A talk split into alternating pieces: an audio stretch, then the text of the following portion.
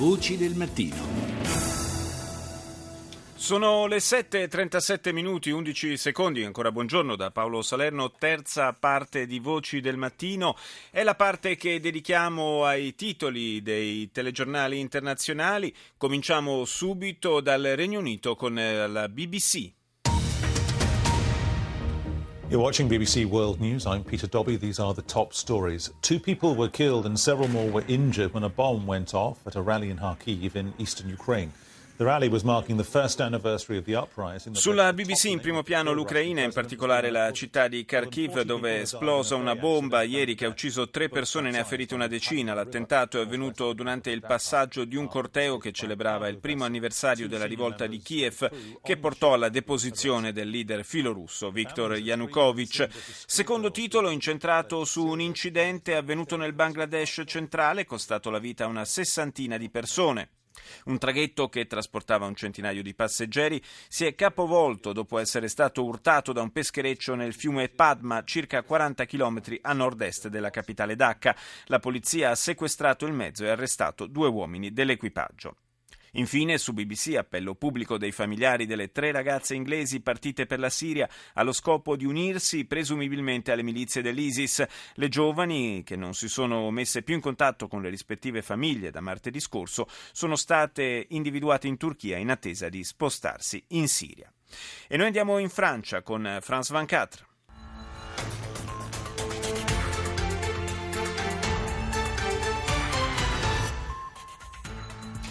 Une situation toujours très tendue en Ukraine. Pour la première fois, une attaque a été menée contre des civils a Kharkiv, en dehors du Donbass. Deux personnes. La situazione resta sempre tesa in Ucraina. Per la prima volta un attacco diretto esplicitamente contro obiettivi civili a Kharkiv nel Donbass. È arrivato il momento, secondo titolo per France 24, momento della verità per il governo di Alexis Tsipras con la presentazione all'Eurogruppo delle riforme. Se saranno accettate, il piano di aiuti alla Grecia verrà prolungato di altri quattro mesi. Andiamo in Russia adesso con eh, Rassia Dvazet Cetirie. Служба безопасности Украины заявляет, что задержала подозреваемых в совершении взрыва в Харькове. Украинская прокуратура заявляет, что это был теракт, самодельное взрывное устройство было... Nel servizio della rete All News eh, russa, Russia 24 significa appunto Russia 24, quindi un po' come la nostra eh, Rai News. Ebbene, nel servizio della rete All News russa, i servizi segreti ucraini che confermano quattro arresti per l'attentato terroristico a Kharkov, per dirla alla russa. La bomba artigianale piena di chiodi ha fatto tre vittime e un numero imprecisato di feriti, dice l'emittente. L'ordigno è esploso durante una marcia che si stava dirigendo verso Piazza della Costituzione. Un testimone oculare ha detto che la bomba è stata lanciata da un'auto in corsa. Una delle tre vittime era un attivista del movimento Euromaidan favorevole alla svolta filo-europea dell'Ucraina. Ci spostiamo in Iran con l'emittente in lingua araba Al-Alam.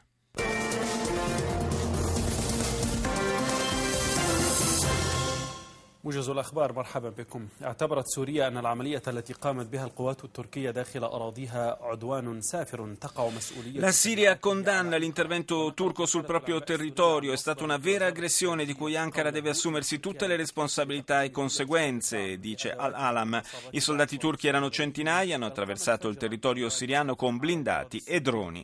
Il ministro dell'interno iracheno, eh, scusate, il ministro della difesa iracheno, Khaled al-Obaidi, ha affermato che sarà considerato un obiettivo militare qualsiasi aereo, indipendentemente dalla sua origine, sorpreso a portare aiuti allo Stato islamico.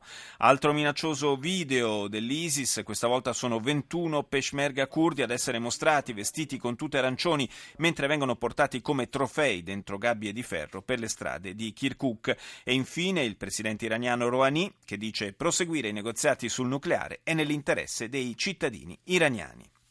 Andiamo negli Stati Uniti, CNN.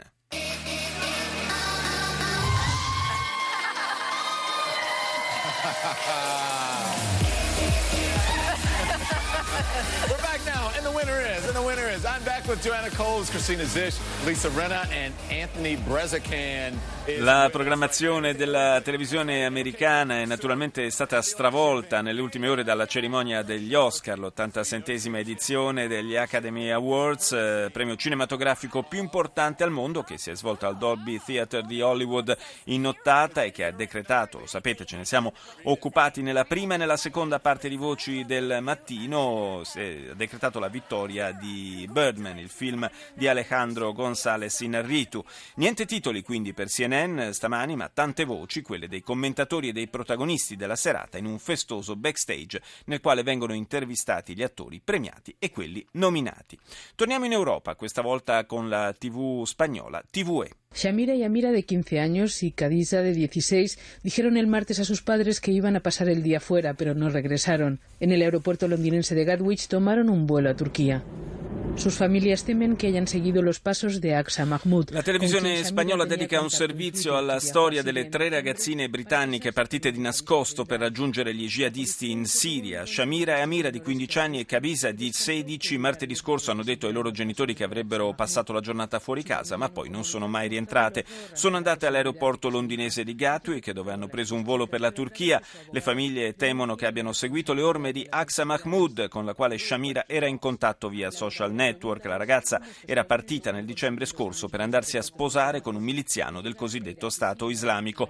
All'epoca le tre ragazzine erano state interrogate dalla polizia spagnola, ma nessuno aveva eh, scusate, dalla polizia britannica, ma nessuno aveva eh, sospettato che potessero compiere lo stesso gesto. Il premier britannico David Cameron ha osservato che certamente occorrono controlli più severi alle frontiere, ma ha aggiunto che la scuola e la società devono fare la loro parte per evitare la radicalizzazione dei giovani. Secondo l'anti antiterrorismo del Regno Unito sono più di 50 le ragazze britanniche che si sono già unite alle file jihadiste in Siria. Ed ora Al Jazeera. شهفرات عملية عسكرية نفذها الجيش التركي في سوريا بدأت تحت جنح الظلام وانتهت قبيل بزوغ الشمس la televisione del Qatar parla del blitz dell'esercito turco in territorio siriano, iniziato nella notte e finito ieri mattina appena prima dell'alba. Centinaia di soldati turchi entrati in Siria per evacuare i 38 soldati schierati a protezione del mausoleo di Suleiman Shah, nonno del fondatore dell'impero ottomano, la cui tomba è stata spostata altrove, lontano dalla zona controllata dallo Stato islamico. Il premier turco Davutoglu ha esaltato la buona riuscita dell'intervento, mentre il regime siriano lo ha bollato come una vera aggressione. Do il buongiorno ora al nostro ospite che è Paolo Mattie, archeologo, professore emerito di archeologia e storia dell'arte del vicino Oriente all'Università La Sapienza di Roma, nonché accademico dei Lincei. Buongiorno professore. Parliamo con lei proprio di Siria. Abbiamo sentito ora il servizio di Al Jazeera su questo blitz eh, delle forze armate turche per eh, spostare la, il mausoleo sostanzialmente o quantomeno la tomba di Suleiman Shah, ma eh, sono tanti i, i beni eh, storici, artistici, archeologici in Siria che sono alla mercé della, dei combattenti e, e rischiano di essere distrutti. L'episodio di questa data notizia oggi effettivamente è sensazionale per, per gli aspetti così di, di, blitz militare particolari, ma si sapeva benissimo che la Turchia anche moderna di Erdogan teneva moltissimo a questo um, mausoleo um, del, appunto, come voi avete detto giustamente, del capostipite della dinastia um, ottomana di Costantinopoli. Eh, la situazione invece del patrimonio culturale della Siria è ormai assolutamente tragica. Eh, oltre agli scavi clandestini gravissimi, ehm, organizzati, sistematici, che hanno radici sicuramente nel grande commercio antiquario, ci sono i luoghi ehm, importanti, storici, che sono sedi ormai di distaccamenti militari e quindi possono essere oggetto di bombardamenti, certo. in parte lo sono stati e soprattutto ormai è questa eh, inaudita nuova barbarie dell'ISIS che distrugge non solo diciamo, eh, i monumenti delle fedi nemiche, tra virgolette, ma addirittura della propria stessa fede, secondo un rigorismo inaccettabile per lo stesso Islam. Sì, una pratica che abbiamo già conosciuto nel passato ai tempi dei talebani in Afghanistan, ma che insomma ci lascia sempre piuttosto sgomenti, dobbiamo dirlo. Io le volevo chiedere una cosa, non so se mm, mi può rispondere una domanda magari che esula un po' dall'argomento, ma il fatto che ci sia questo numero 21 che ricorre, i 21 ostaggi egiziani uccisi, i 21 peshmerga mostrati nelle gabbie, ha un significato in qualche modo questo numero? A me non dice nulla di particolare, devo dire personalmente, non riesco a trovare degli echi storici che, ehm, diciamo che lo giustifichino. È possibile tuttavia che nell'ambito del, del, mondo islamico questo dica qualcosa che a noi occidentali non, non, parla direttamente. Sì, un messaggio che evidentemente a noi ancora sfugge, cercheremo sì. di approfondirlo. Eh, senta professore, eh, un'ultima cosa, eh, oltre alla, alla, Siria evidentemente anche in Iraq eh, c'è un problema analogo o si potrebbe presentare se la, l'avanzata dell'ISIS proseguisse?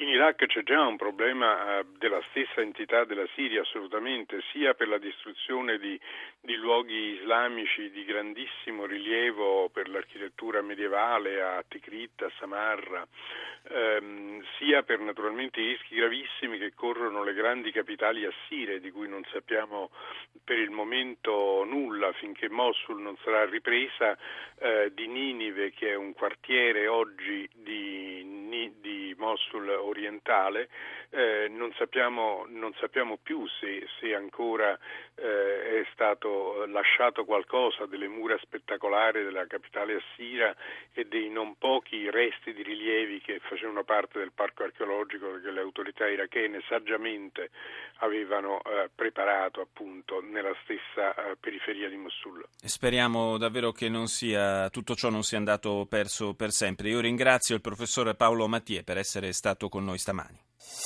Voci del mattino. Riprendiamo il nostro viaggio attraverso i titoli dei telegiornali internazionali e ripartiamo dalla Russia con Russia Today.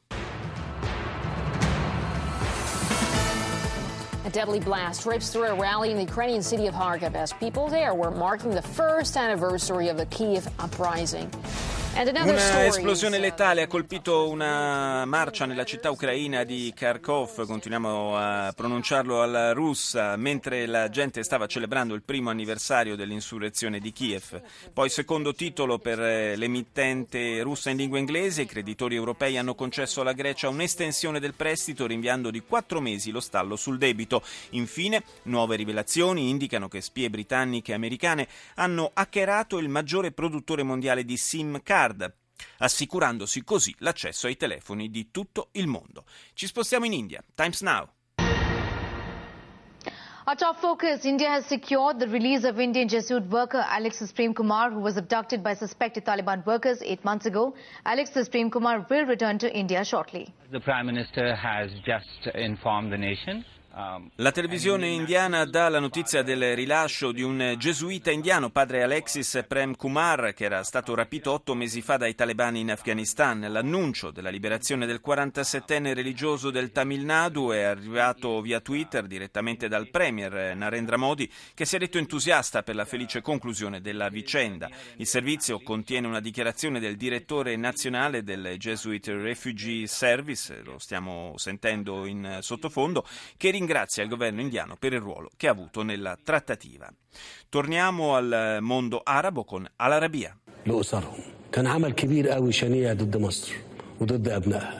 ما كنتش أقدر أقدم التعزية أبدا إلا لو قواتكم المسلحة قامت بالثأر Su Al-Arabia un lungo discorso tenuto dal presidente egiziano Al-Sisi al centro e l'intervento in Libia e il terrorismo islamico che sta minacciando la regione.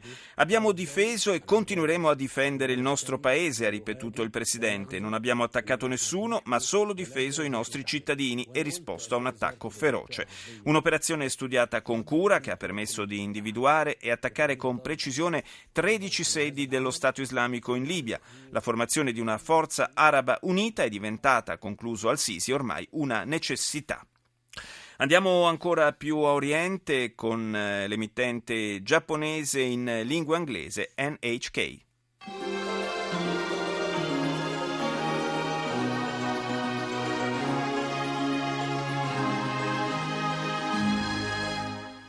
People in Ukraine have marked the first anniversary of the fall of the pro Russian government. They held marches and memorials for the deadly uprising. Per la TV giapponese, apertura dedicata all'Ucraina in occasione del primo anniversario della deposizione del governo filorusso. Sentite gli effetti in sottofondo. Il presidente Poroshenko ha ribadito l'intenzione di legare all'Europa il futuro del suo paese. Il capo dello Stato ucraino ha guidato un corteo in memoria dei caduti di piazza Maidan, ma anche di quelli della guerra nell'est del paese. Presenti fra gli altri il presidente del Consiglio europeo Donald Tusk e i presidenti di eh, Germania, Polonia, Georgia e Moldavia. Questi ultimi sono stati ex sovietici che stanno perseguendo a loro volta politiche filo occidentali. Anche la TV nipponica poi dà notizia dell'attentato compiuto a Kharkiv. Andiamo in Australia, ABC. Today's top stories the Prime Minister says Australians who fight with terrorist groups overseas could have their citizenship revoked or suspended under a new counter terrorism plan. Those with sole Australian citizenship could have their rights to come and go from the country. Apertura per la TV australiana dedicata al discorso di stamani del Premier Tony Abbott a Canberra. Il primo ministro ha annunciato, illustrando il suo piano sulla sicurezza nazionale, nuove misure per fronteggiare l'emergenza dei foreign fighters australiani australiani ha anticipato che intende sospendere o togliere definitivamente la cittadinanza a tutti coloro che aderiranno alla causa dell'ISIS. Si parla poi delle conseguenze del devastante tifone Marsha che si è abbattuto sul Queensland centrale, migliaia i militari al lavoro per liberare le strade e le scuole dai detriti, soprattutto a Rockhampton, la città particolarmente colpita dall'uragano che ha lasciato senza elettricità più di 15.000 abitanti.